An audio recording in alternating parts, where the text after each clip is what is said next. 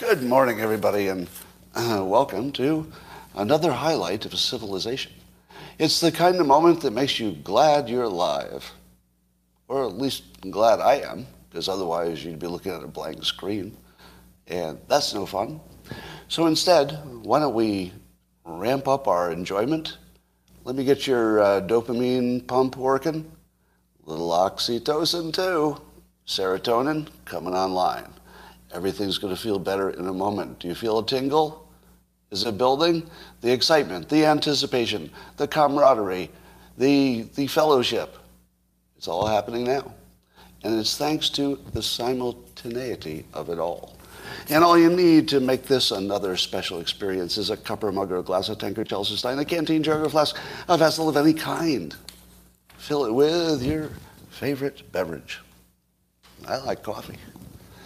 And join me now for the unparalleled pleasure. All of your chemistry is starting to come together. It's the simultaneous sip, it happens now. Go.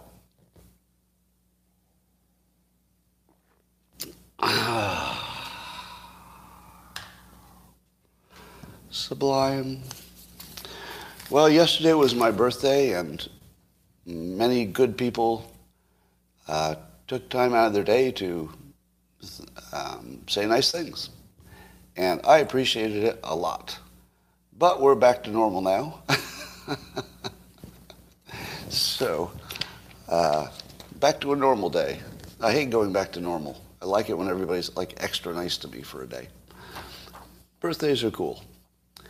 All right. Um, do you have the same experience I have that you get up and you think, I'm going to go to my computer and I'm going to do some work? And then the computer decides that it's going to make you hack into it. Today won't be a day you just put in your password. Like it starts with a little foreshadowing, doesn't it? And the foreshadowing is a little message that pops up and says, hey, you know, I'm just I thought you might know, want to know, there's another operating system available, a new update, and you might want it. And, and the first time it pops up, you're like, mm, later, make it go away. Day two, just a suggestion. Hey, hey, hey. You know, still, it's day two, just want to remind you. After about day 65 or so, it starts getting really sort of assholish, if you know what I mean. It's like not only when you click it does it take over your screen instead of just going away, but it'll start to slow down your computer, I think. Now, I can't prove this, but I feel like it's slowing down my computer to punish me for not upgrading. And today it was, it was giving me all kinds of warnings about things. Now, do you know why I don't upgrade? Because it seems like that'd be, you know, it's free and it makes your computer better, right? Why wouldn't you upgrade? The reason I don't is because I don't want to lose an entire day of work. Because I know when I upgrade, it won't work. Like this morning. I've been trying all morning to just, you know, update my software on my uh, machine. But, yeah, it's not done. And it only got me to the point where everything that I was logged into, it logged out of.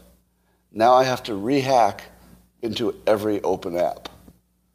Because do you think I'm just going to open them and put in my password? And then the app will say, oh, welcome back. No. No, that's not going to happen. Every app is going to make me fight. It's going to be a fight. We, we, we might email you uh, a code. Oh, you didn't get it? Well, why don't you check your spam? Oh, you did check your spam. Why don't you check it again? Why don't you reboot? Why don't you click it again and ask for it again? No, you can't get back. You can never get back. You can only get further away from the apps. So yeah, the whole uh, uh, app ecosystem is a complete disaster. Um, here's a question for you. So Ted, Ted Lieu was doing some grandstanding on the question of, I don't know, something about LGBTQ rights. He's pro LGBTQ rights, as everybody should be. And uh, he said he, he wanted to make a point. So he said he, he thought he would now recite for you. He did this, I guess, at the house in public. He said, I'm going to recite for you what Jesus Christ said about homosexuality, Lieu declared, before standing there silently. Oh, I get it.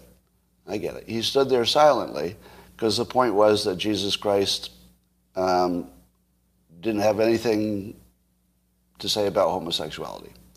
And so I guess his point was that if you're a religious person, you can't be looking to your religion for your guidance on LGBTQ stuff because Jesus never mentioned it. That would be his point. Now, I don't care about that, but it made me wonder. Correct me if I'm wrong, but Jesus could cure diseases, could he not? He could.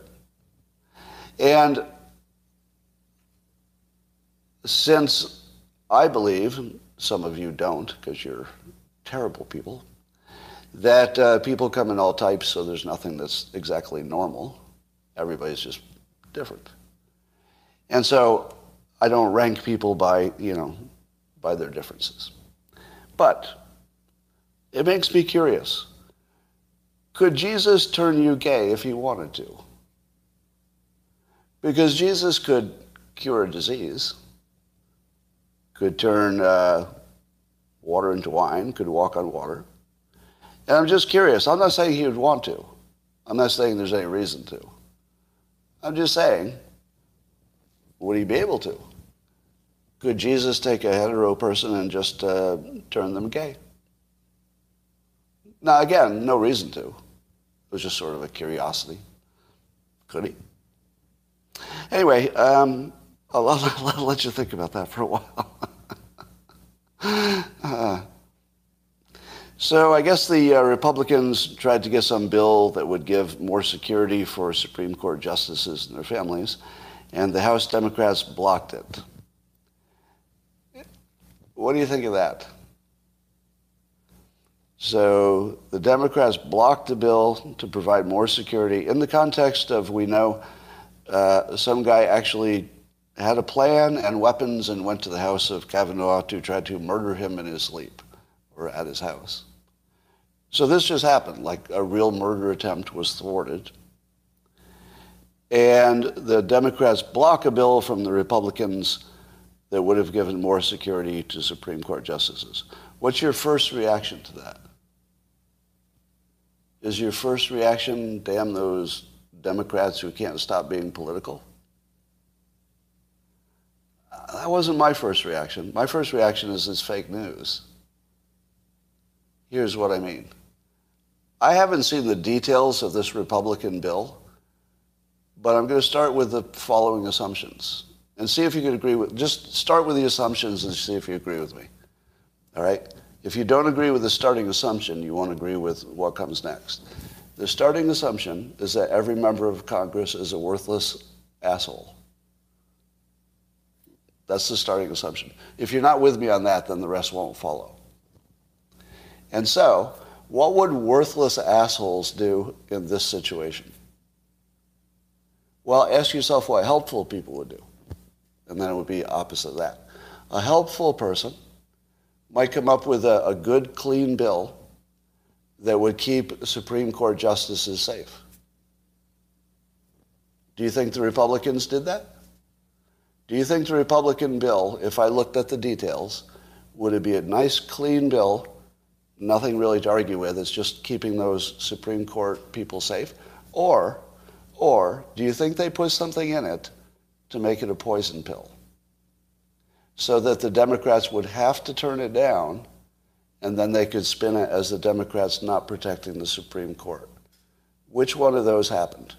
Now, I don't know the answer to that because I haven't looked at the bill.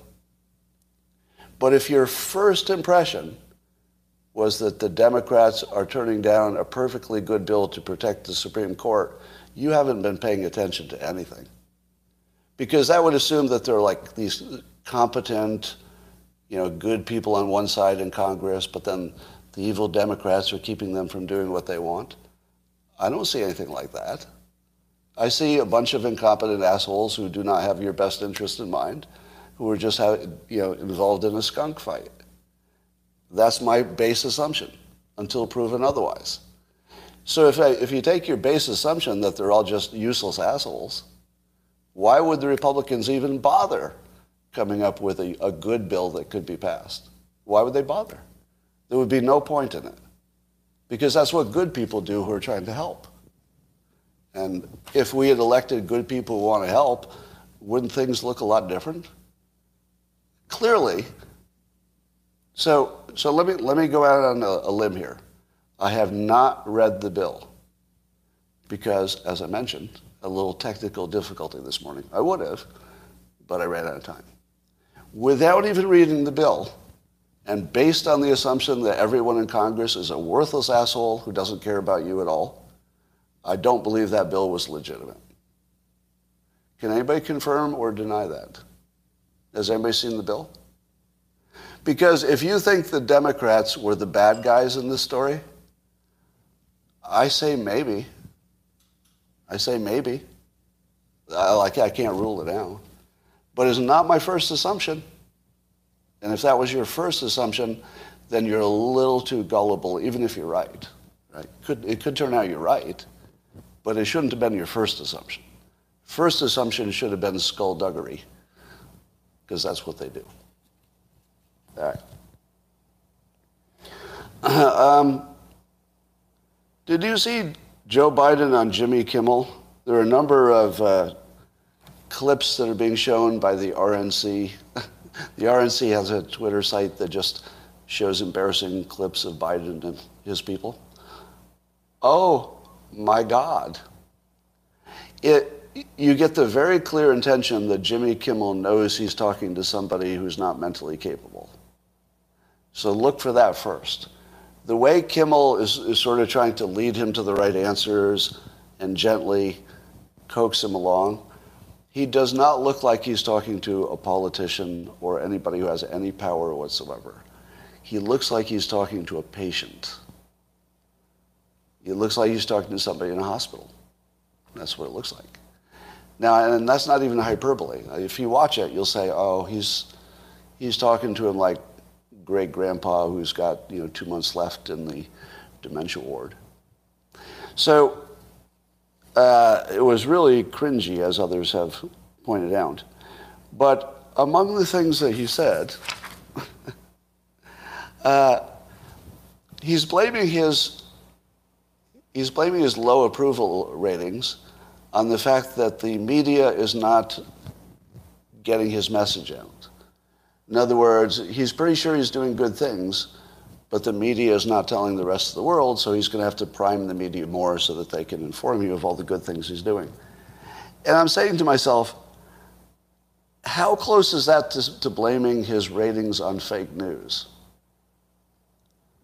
Because is he not saying that the reality is that we, we're doing a good job, but the news is not reporting it in an accurate way? That's fake news.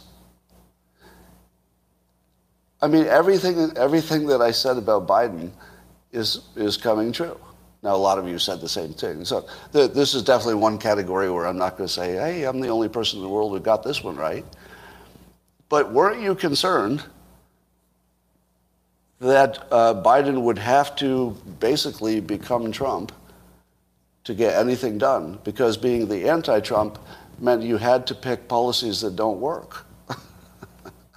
because to the extent that Trump made stuff work, you know, and I'm not saying he made everything work, I got my complaints too.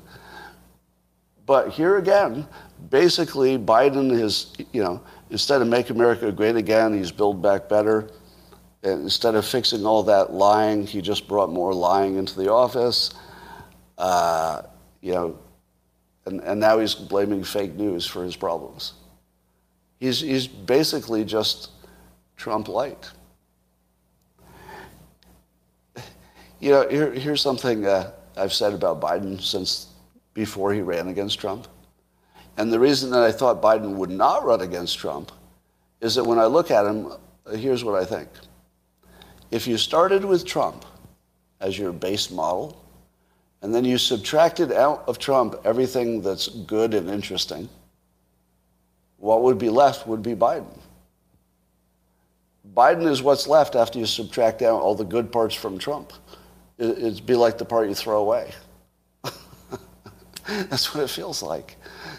like even the things that Trump gets the most criticism for are generally some, some element of what makes him effective, right? His ability to get attention, to persuade, etc.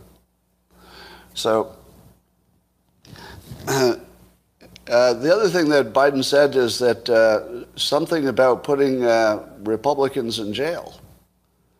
You know, Kimmel was saying, you know, why can't something be different or get done? And Biden makes some kind of sweeping, joking generality about putting his enemies in jail. And I'm thinking, that's what you're doing. He's saying that right around January 6th. I mean, right around the, uh, the hearings tonight. By the way, what time are the hearings? It's prime time, right?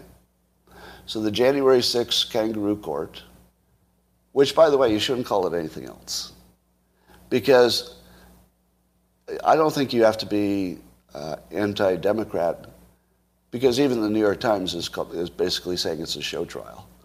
So even the Democrats you know, would admit that the point of it is just political, right?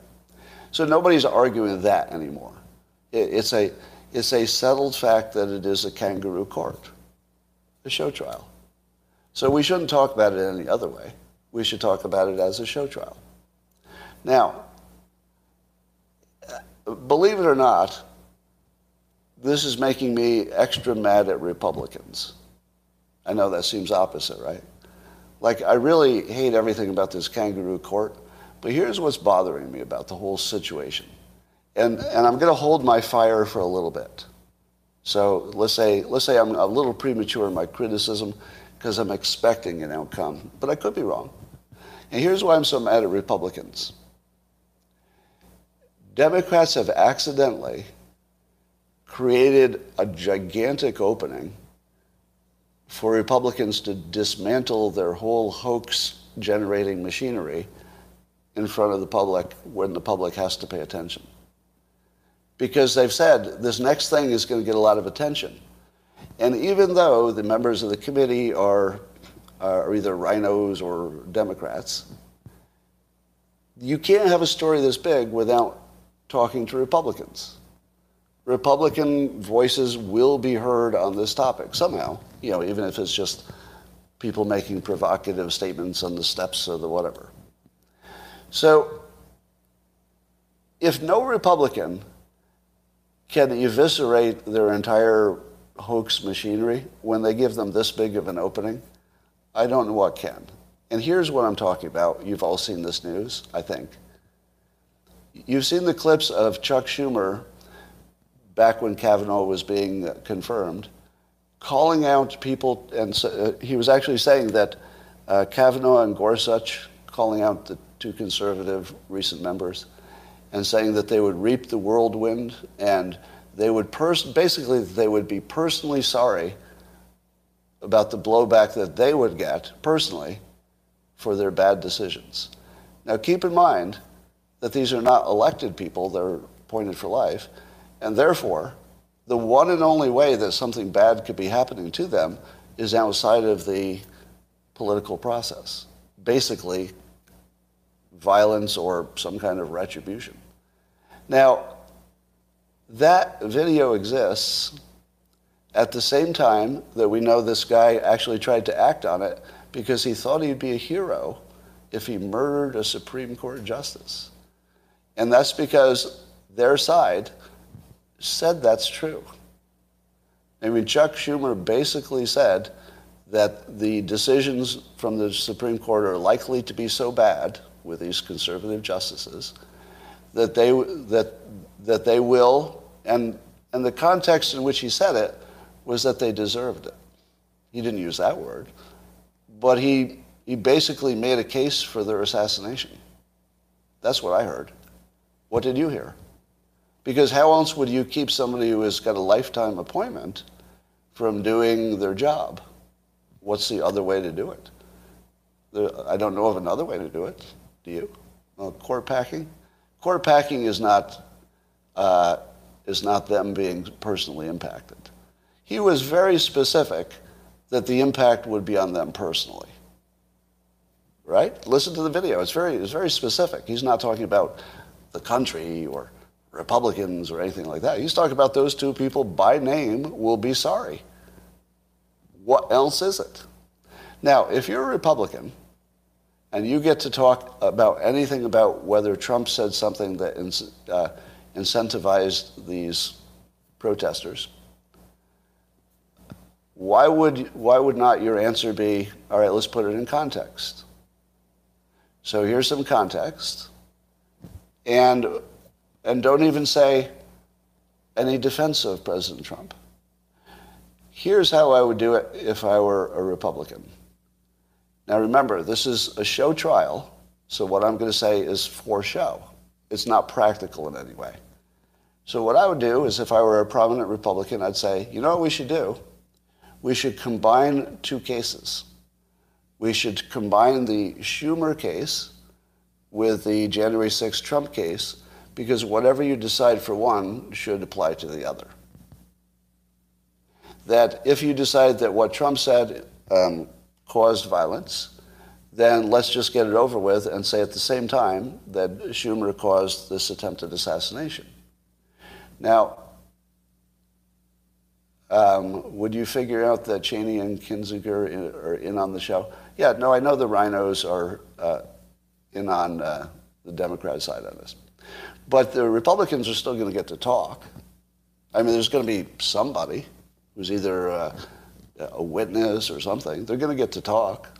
So when they get to talk, or even if they're just talking about it, you know, somebody in the Senate, for example, could say, I suggest that we treat these two as the same story because the public wants to see both. And there's nothing really to investigate when it comes to Chuck Schumer's statement and this guy who got picked up because those are facts that are in evidence, right? Nobody's, nobody's arguing that there was no assassination attempt. Nobody's arguing that the guy didn't say his motives clearly. He explained his motives. And nobody's arguing that that audio and video targets those. There's, so there's nothing to investigate. Just combine the two stories and say, let's treat them the same. The, the day that you decide that uh, Trump uh, was responsible, should you decide that, you should also ask for Schumer's resignation. Now, at the very least, every Republican should be asking for Schumer's resignation. Because you could argue that what Trump did was ambiguous, but you can't argue what Schumer did was ambiguous. That was pretty direct. So it could be that maybe you, you know, Republicans don't want to pair those two stories because you know if they're both guilty, that includes Trump. But the more, you know, the the more appropriate way to treat it is to say that it was, it was messed up in both cases. But we don't put people in jail for that necessarily. Um, yeah. So, I would also, if I were the Republicans, use the opportunity to call out all of the hoaxes perpetrated by the Democrats. And as long as you get to talk, I'd say I'd like to read into the record the list of the top 10 Democrat hoaxes so far. And then I would say, we're, we're looking at adding number 11 to the list, which is the idea that Republicans will bring guns to any event except an insurrection against their government. And that the reason they have guns is to protect against the government but then when the one and only time they didn't bring them or use them, I guess some people had them, you know, they had them in possession, but they were not used, was the one time that they say they would use them, you know, to protect the republic. So I would just put it in the context of the 11th hoax. So if you were, if you were a casual viewer of the news and you were just sort of dipping in and you just heard there was this thing about Trump um, you know, getting the, the protesters all riled up, and the question was whether Trump did it or not. I would also want you to hear that the defense is this is the 11th hoax. Because calling it number 11, like, makes it real. Whereas if you just said, hey, it's a hoax, that just sounds like noise. Yeah, everything's a hoax. I get it. Yeah, everything the other side, side says is wrong. I get it. has no, there's no traction. But if you say, here's, here are the top 10 Democrat hoaxes, and I made that list so you can get it from my Twitter feed, and here's the 11th one, and that's the one we're talking about today. And the way the 11th hoax has worked is that they're convincing you that the only place that Republicans don't bring and use guns is to the one place that anybody would bring and use a gun if they planned an insurrection against the government. And to say, if, you're, if you believe this, then this is the 11th hoax that you've accepted, and you should consider expanding your news sources. Now, if they said go watch Fox News and everything would fall apart because people would be blah, blah, blah, Fox News. But if you said, I would encourage you all to expand your news sources because the government has turned into a hoax operating system. The Democrats largely produce one hoax after another as their, as their essentially the energy they use to run the country. And wouldn't you rather be run on science or on principle or on the Constitution instead of on hoaxes. And I would just frame the Democrat Party as the hoaxing party while they're doing a hoax in public. Because there's nobody in the world who can see, hear me say it's the only place Republicans don't bring guns is to an insurrection. That's the beginning and the end of the argument. It really is. You could just say that every time somebody said something else. They say, uh, and Mr. Jones, uh, what were you doing that day? And no matter what the question is, you'd say, well, I'll tell you what I wasn't doing. I wasn't bringing any loaded firearms to what you're calling an insurrection. So I guess I, I guess I'm not really good at insurrections, am I? And no matter what the question is, I'd answer it the same way. You know, we didn't bring guns. Do you have any idea how many guns I own? Really? yeah, the question would be, um, Mr. Adams, can you tell us your profession? And I'd say, yes, I can. Uh, but first, I'd like you to know that I own 17 guns, and I didn't bring any of them to what you're calling the insurrection. And my profession is cartoonist. I wouldn't say anything else. I just, just that one fucking thing over and over again. Because here's what the Republicans are getting wrong they're treating it seriously. You know, the, I, I suppose the outcome has a serious repercussion. But the Republicans don't have anybody who can mock this thing the way it needs to get mocked. Because they're, they're treating it like it's, it's a court case or, you know, they're calling it a kangaroo court. They're treating it kind of politically.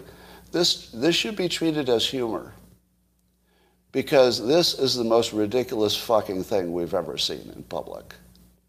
You know, you could argue that some of their other hoaxes, you could see why people believed it. But if they're arguing that there was an insurrection without weapons that the Republicans were leading, they're so far into mocking territory that we shouldn't treat it any other way. We should treat it as a fucking joke. And if they had anybody on the Republican side who could do that, and they don't, I don't think they have anybody who can do that, it would be incredible to watch. Now, in the Senate, I would say Senator Kennedy could do that. Am I right? But I don't think he's part of the he's part of the procession. He'll probably get some good quotes in. Thomas Massie, very capable, I don't know if he's got the stand up comedian chops. Matt Gaetz, uh, yeah, he's, he's got a little baggage on him at the moment, so I, I think he's sort of on the bench a little bit on, on some of these big topics. Chip Roy is very effective. So I saw his defense of the Second Amendment, and I thought, you know, if I'd want him to be my lawyer, he was very effective in making his argument, but it wasn't funny because it was about Holocaust and whatnot. Very effective. But this January 6th stuff, we should be treating as a mockery. It should be treated as a mockery, and it should be used to dismantle the Democrats completely. So they, they've sort of exposed their soft underbelly, which is that they literally are a hoax operating system everything they do requires a hoax. or it doesn't work. Like you could find the hoax behind every single policy. And then, there, of course, there's also the mood of the country that's working against the Democrats because the, you know, Biden's approval level is in the basement and at least the recent election shows there's some pushback against the progressive agenda with the progressive attorney generals or progressive um, prosecutors. And Bill Maher, Bill Maher. Uh, uh, now there's a uh, so Bill Maher is a national asset that uh, I'm not sure we completely understand how powerful that is. Now, he hasn't quite used it to move the needle on a topic in a big way, but imagine if he just took this on and just said, look, you know, we've got a hoax operating system on my team. You know, he could say, he could say, you know, I vote Democrat, and my side has to stop running hoaxes and acting like that's government. Imagine that message. Stop running hoaxes and pretending you're governing. Those are completely different techniques. Uh, yeah, but he'd have, to, he'd have to mock it first. And I think he, he could mock it like nobody could. So, yeah, he'd be great. Uh, I, I, feel like people like um, Bill Maher, and, you know, you could argue Joe Rogan, some other people like that, are a little bit like the uh, break glass in case of emergency people. You know what I mean? I feel like there, there are some people who are just sort of, you know, in some ways they're the internet dads. You know, maybe Bill Maher is ironically an internet dad, somebody who's famously childless. Um, but I feel like, yeah, maybe Tulsi, maybe it's another another example. You, you can think of other ones. But I feel like there are some adults who are Elon Musk, yeah, people who are capable of seeing both sides with a little bit of clarity, who are sort of like the emergency break glass in case everything goes wrong. It's the people who could tell their own side to, to calm down. There aren't many of them. So if you could tell your own team to calm down, you're a national asset. What is Club Random? Never heard of it. Um, yeah, Alan Dershowitz says the J6 committee is a new McCarthyism, and the arrest of Navarro was unconstitutional. I can't remember the last time I disagreed with Alan Dershowitz, but anytime I find myself disagreeing with him, I immediately discard my old opinion, just, just take his opinion. Because the, the statistical odds that disagreeing with Alan Dershowitz is a good play on a legal constitutional question is pretty, pretty bad odds, right? and every once in a while you could tell yourself, well, I think I got this one. No, you don't. No, you don't. He's better at that than you are. He's way better than that. Know, that's why he's Alan Dershowitz and you're not. Um, the uh, NFL's uh, Carolina Panthers uh, have a new, um, what do they call them now? Cheerleader. I didn't know if there was a, a, more woke word for that, but I guess there's still cheerleaders, called Justine Lindsay. And she has revealed that she's a trans cheerleader. And uh, I just put that out there. And here's, here's what I wonder. Do you remember when um, the cheerleaders would often be featured before and after commercials. And you thought to yourself, oh, the, the showing of the cheerleaders, because they're sort of you know, overtly sexy and you know, dancing provocatively, it's kind of like, it's almost not like a family show. It's like the cheerleaders have gone from cheering to something a little sluttier. And so I'm not wrong that they don't show the cheerleaders anymore, right? Is that correct? They don't really show the cheerleaders.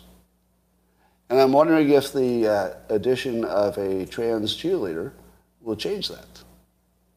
And I wonder if, uh, let's, let's say all of the cheerleaders became you know, LGBTQ um, would they start showing them during halftime and then make a show of it? Not, I'm not saying I recommend it or not. I'm just saying it's a thought experiment. If all the cheerleaders were LGBTQ, I'm pretty sure that they would they would show them, wouldn't they? They would get airtime. But at the moment, they're not really shown. I'm not recommending it. I'm just it's just a thought experiment. Just wonder. All right, now um, I told you I had a little technical difficulties. Um, so I'm going to check my own uh, Twitter feed here because the things I tweeted were the things I was going to talk about today. Just make sure I didn't forget anything. Did I forget anything? Uh, are all of you going to be watching the uh, hearings? And who among the Republicans, have the Republicans picked somebody who's going to be sort of their main go to spokesperson? I'm not sure I'll watch it. I'll, I'll probably just get the clips.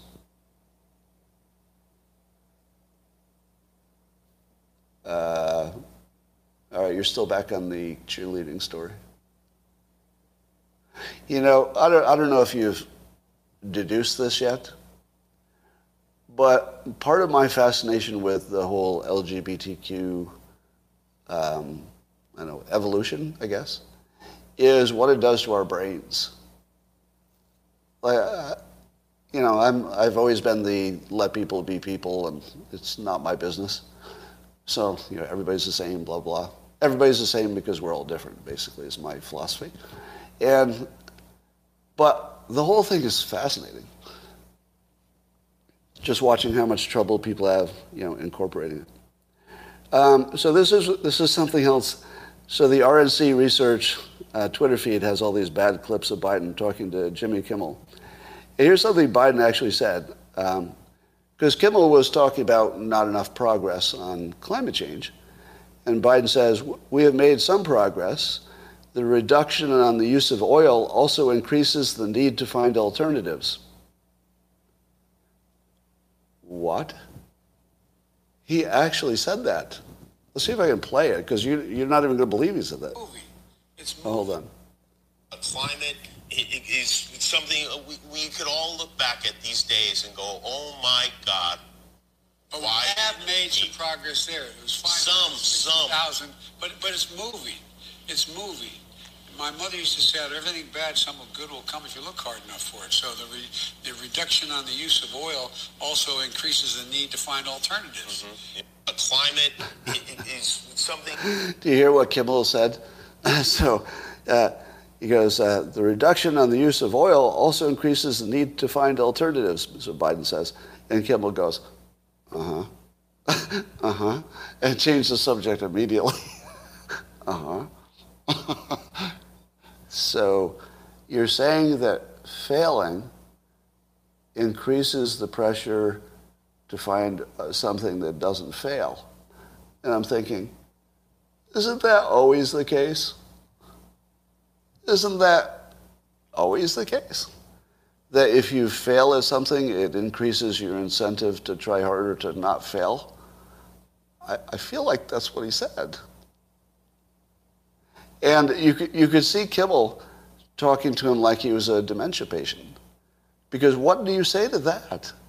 Like, you don't have to be an economist to say, no, seriously, you're saying that, that our failure our failure to have enough energy is really a positive in disguise because it'll make us really want to find a way to not die. He's basically saying, we've incentivized you by giving you, you know, an option of starving or finding some alternative really quickly. Uh, it's just shocking. Um, and then Biden talks about the interracial couples on TV, but you have to hear this part. The way, I mean, people. Oh, I'm serious. You turn on the TV, look at the ads. When's the last time you saw biracial couples on TV? When's the last time you saw the way, I mean, people are selling products, they do ads to sell products, and they sell products when people, they appeal to people. This generation is going to change everything. We just got to make sure we don't. Uh, first of all, didn't he say the opposite of what he meant? He said, When was the last time you saw a biracial couple on TV? To which I say, Every time I turn it on. When was the last time you didn't see a biracial couple? I haven't even turned on the TV and seen a heterosexual couple making out lately. like, I mean, you have to look pretty hard to find any any heterosexuals uh, who are who are kissing on TV. But uh, so I think he said the opposite. I think he was saying that you do see a lot of biracial couples on TV. Did he just say it backwards to how he meant it? But I don't know what TV he's watching. Is he watching like Gunsmoke or something? Is he watching Matlock, uh, like repeats or something? Like TV is is so um, so inclusive. It steps on its own ability to entertain. I'm all for the inclusiveness, but it does make it harder to write scripts, and you know, it's just an extra variable that you you put in there and makes makes things a little harder for the writers. But it's good overall. Anyway, here let's see what else is going on. Um, so I guess uh, Liz Cheney is getting smoked by uh, her GOP primary challenger. Are you surprised? So Liz Cheney will be out of a job, it looks like. She'll probably get promoted to president of, for the Democrats or something. Um, I saw Brad Todd tweet in which he shows a copy of the New York Times, and here's what he tweets A foiled plot to assassinate a Supreme Court justice days before the biggest opinion in 50 years does not make page A1 of the New York Times. It's buried on the bottom of A20. Would it be on A20 if it were, if it, should have said were, Sotomayor with a gun case pending? Uh, isn't it weird that the New York Times is embarrassed to, to do the news? Because if the New York Times said this is the news, that there was this assassination attempt on a Supreme Court justice, if they said that's the news, it's hard to avoid the fact that Chuck Schumer saying that these justices would, you know, would reap the whirlwind and they would pay for it it's hard not to include that in the story. So, literally, am I wrong that the New York Times is trying to disappear the story? Because if the public knew this story, it would change everything about the kangaroo, uh, the kangaroo court that's going on tonight. This is everything about managing your, you know, the uh, propaganda, isn't it? That's what it looks like. I mean, it just looks like propaganda management. Um, then, then here's Biden talking about sending his opponents to jail. Look, the Republicans don't play it square. Why do you play it square? Yeah. Well, well, guess what? If we do the same thing they do, our democracy will literally be in jeopardy. Well, yeah. Not a joke. And I, I understand their argument, but also it's like you're playing Monopoly with somebody who you know, won't pass go and won't follow any of the rules, and how do you ever make any progress if they're not following the rules? We've got to send them to jail, uh, you know. That little So Biden actually said that Republicans should be sent to jail for, quote, not following the rules. Not following the rules. Now, if he said for breaking the law, then even Republicans would say, "Oh yeah, of course. You break the law, you go to jail. That's has nothing to do with your party affiliation." But he's literally saying, "Break a rule." Do you know who breaks rules? Everybody. Who, who's not breaking a rule? do, and the Democrats get to decide that the Republicans go to jail when they break a rule? I mean, that's a pretty loose standard there. Yeah. Because it's sort of subjective who's breaking the rules, right? Who's breaking the rules and who's using the rules. I mean, the, I can't believe, well, let me say it directly. The only reason that Biden can get away with this level of incompetence is that we all see it. Am I wrong? The only reason you can get away with it is you don't have to argue about it anymore. The Democrats can see it. So I think we all just accept that that's our situation. And we hope that whoever is, you know, guiding him behind the scenes doesn't have a, you know, a twitchy uh, nuclear trigger figure. Basically, that's our best bet, is that whoever's running him isn't crazy. Whoever that is. Um, all right, so I think, uh, oh, so Jeff uh, Pilkington had this, tweeted to my attention a tweet by Juan Morales. And we're talking about the how many Twitter bots and trolls and spam bots and stuff like that are there. And Juan is saying the better metric, uh, instead of counting you know, what percentage of trolls there are, he says the better metric is what percentage of engagement, the likes and retweets and comments, is coming from spam accounts. He said a small share of accounts can have large impacts. In 2013, Twitter closed spam accounts that were less than a half of 1% of Maduro's followers, and his retweets dropped by 81%. so less than 1% of Maduro's followers were 81% of his activity. So that's a good question. Maybe the bots are, you know, what if they're 80% of the political conversation? You know, it wouldn't be 80% of other stuff. Anyway. Um, Tom Cotton tweeted, $5 gas is not an accident, it's not an unintended consequence, it's by design. Now, that's the sort of statement that I would have regarded as uh, a little too far but not anymore, because Biden actually touted uh, our failure to have enough, you know, gas and oil. He touted that as an asset because it makes us try harder for substitutes. So yeah, I think I think Biden confirmed this, didn't he? So when Tom Cotton says it's not an accident, it's it's uh, it's by design. I think that that is now confirmed by the President of the United States. So, so Tom Cotton is uh, definitely one of the better communicators and you know, most capable of the Republicans. But if he also had a sense of humor, he would, he would be president. Um, all right. Jack Posobiec is uh, retweeting a, a, deleted tweet. So let me give you an example of something that somebody actually thought they could put on Twitter. Um, he says, so this is somebody named Simon Gwynn, who's got a, he's a blue check and he's got a little Ukrainian flag there. And he tweeted, but I guess he deleted it. He said, interesting real life trolley problem in America now. If you had the chance to kill Clarence Thomas and Samuel Alito, the two oldest right wing Supreme Court judges, should you do it while Biden can get his nominees to replace them confirmed? What?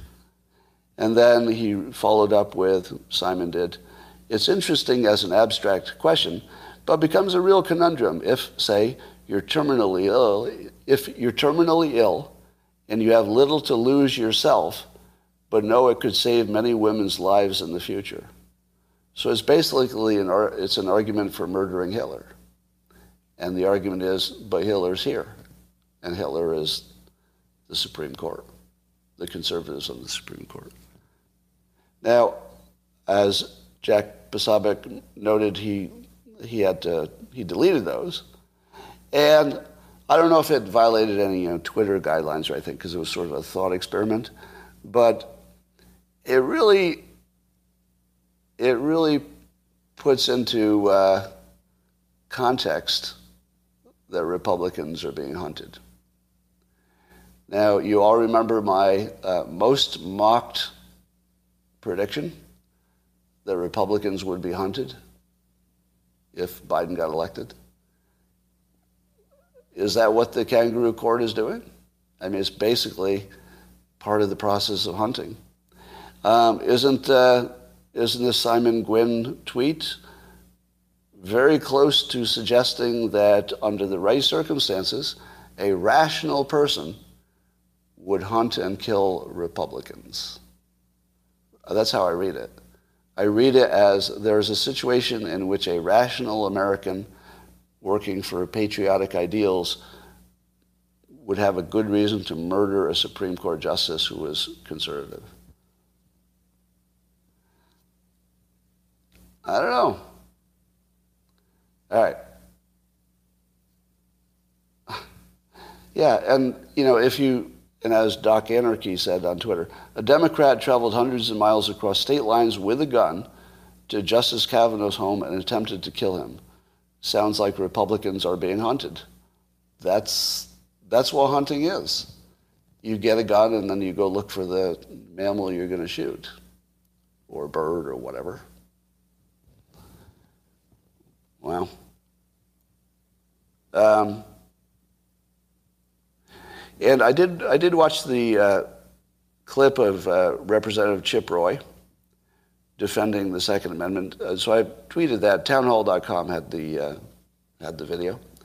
And I would say it's the strongest, the strongest uh, short argument I've heard for the Second Amendment. Because he uses laundry list persuasion where he gives a number of notable examples where the population uh, had their guns taken away and then they were they were rounded up and killed. You know, the Armenians, the the Jews, blah blah, Pol Pot. And when you hear them all together, um, they're very persuasive.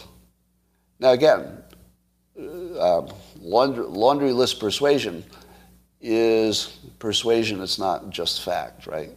So you have to be careful because it can be more persuasive than it needs to be. But um, put the Rittenhouse filter on it. Put the Rittenhouse filter on it. That he was hunted. Yeah. I mean, Rittenhouse was literally hunted. I guess I shouldn't say literally. All right. Um,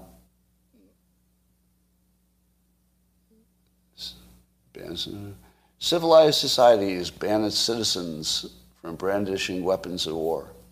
Do you know why a civilized society can uh, ban its citizens from brandishing weapons of war? Anybody? Anybody who's, who's good understanding the world. Why is it that, because that was a comment I'm just reading on YouTube, why is it that civilized countries can ban weapons of war from their citizens. Why can they do that? Because Americans have weapons. That's the only reason. do, you, do you know why Great Britain doesn't need a lot of weapons? Because if somebody tried to invade Great Britain, the United States would help them. Right? And do you know why they don't have to worry that the United States gets invaded and taken over so that they won't be there later in case they need help? It's because we have guns. You can't take us over. You could try. It wouldn't work. so a lot of the places that we look as our role models, uh, thank you, John. A lot of the places that we look at our role models are just freeloaders. Your, your role model is a fucking freeloader. They're, they're free riders. The Americans take the risks. The Americans, you know, take the deaths. They accept the internal amount of murders that do come along with gun ownership, right? We, we take um, extreme death to make sure that there's one place on earth you're not going to fucking conquer. That's it, right? It's basically America is the engine of freedom for the rest of the world, and the rest of the world knows it on some level. That's why they don't need big armies. Because we'd be there in a heartbeat, you know, for one of our allies. Yeah. So don't compare us to, to uh, freeloaders. Compare us to people who are paying who are paying their full freight. Then then you got a comparison. Yeah, it's easy to be Costa Rica, isn't it?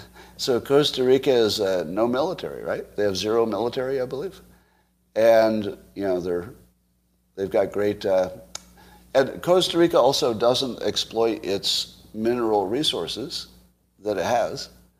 Uh, rather, they're trying to be a green, touristy country. Do you know why Costa Rica can be just a green, touristy country with no military? It's because of the United States. it's because they're freeloaders. They're smart. They're doing exactly what I would do. I mean, Costa Rica is one of the best run countries, in my opinion. Like strategy wise, it's really you know, well run. But it's only it's only because it's free. Like it doesn't take a, any kind of genius to say, well, we got free stuff, let's use it. Switzerland is full of guns, and also there's no reason to attack Switzerland. They're, geographically, they're sort of irrelevant. Um, the, the United States is an economy, not really a country. I'd have to think about that for a while. All right, let's think about that together. The United States is an economy, not a country. Huh. Provocative. I like it. All right. You never see a Costa Rican illegal immigrant. Boom. All right. I live in California, so I have you know, personally met like every kind of immigrant you could possibly meet.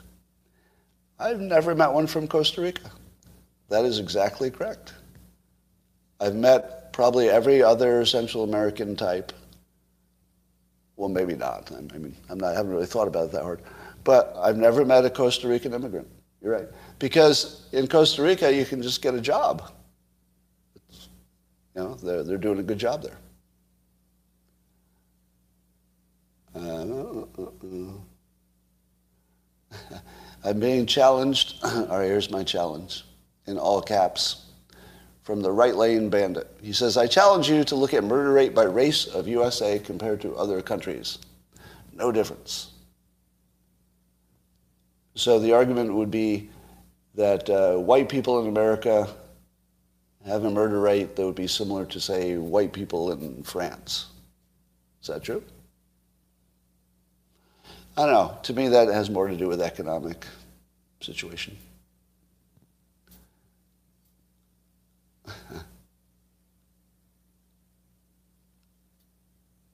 oh, somebody's saying that uh, the uh, that the Joe Biden comment was Rupard, taken out of context, because when he said you could send him to jail, that it was in the joke context of playing Monopoly. I accept that clarification, but I don't know that that changes it. Does it? If the, if the President of the United States jokes that his political opponents should go to jail, I don't think it matters that he was, he was, it was in the context of monopoly and monopoly has a go to jail function. Even if you knew that, I mean, that, that gives me a little context, so that's a good clarification. But I don't think that matters, does it? Because it's still part of uh, normalizing it, isn't it? I mean, the reason that you don't let, or let's say society does not want you to be able to tell horrible jokes about, you know, let's say the LGBTQ community or women or minorities. The reason that you don't want to be able to talk about them in a jokingly insulting criminal way is that it becomes normalized and somebody thinks, oh, that's just the way, that's just the way we treat that group. If we can say things about them, then we can certainly just do things to them because that must be what everybody feels. We're saying it right out loud. So there's no way that the monopoly thing softens the fact that Biden just normalized locking up Republicans by joking about it. Like, ah, no big deal. Yeah, lock them up. Now, when Trump said about Hillary Clinton, lock her up, he was talking about one person, right? One person who,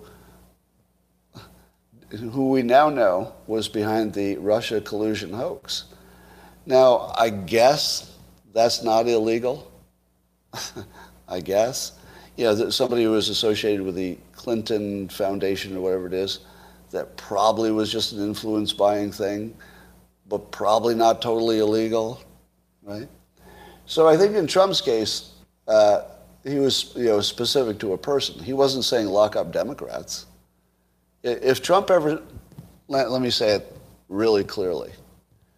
If Trump had ever joked, even in the context of monopoly, if Trump had ever joked about locking up Democrats in general, or like his opponents in general, I wouldn't be cool with that. Not even a little bit, would you? But if he says he's going to lock up Hillary, you know, I think he was actually serious about that. and that was for specific things that she did. It wasn't because she's a Democrat. Right? The audience said lock her up, but he, you know, he embraced it. All right. Well, that, ladies and gentlemen, concludes our highly entertaining, best thing that ever happened to you, live stream for today. Um, let us go forth and uh, build back better and make America great uh, for the first time or again, depending on your point of view. And would anybody like closing simultaneous sip? Yes, you would, but only if you're ready. Because the simultaneous sip that closes this live stream waits for no one. Go. Ah. And that, ladies and gentlemen, is it for today. And happy birthday to Johnny Depp. Bye for now.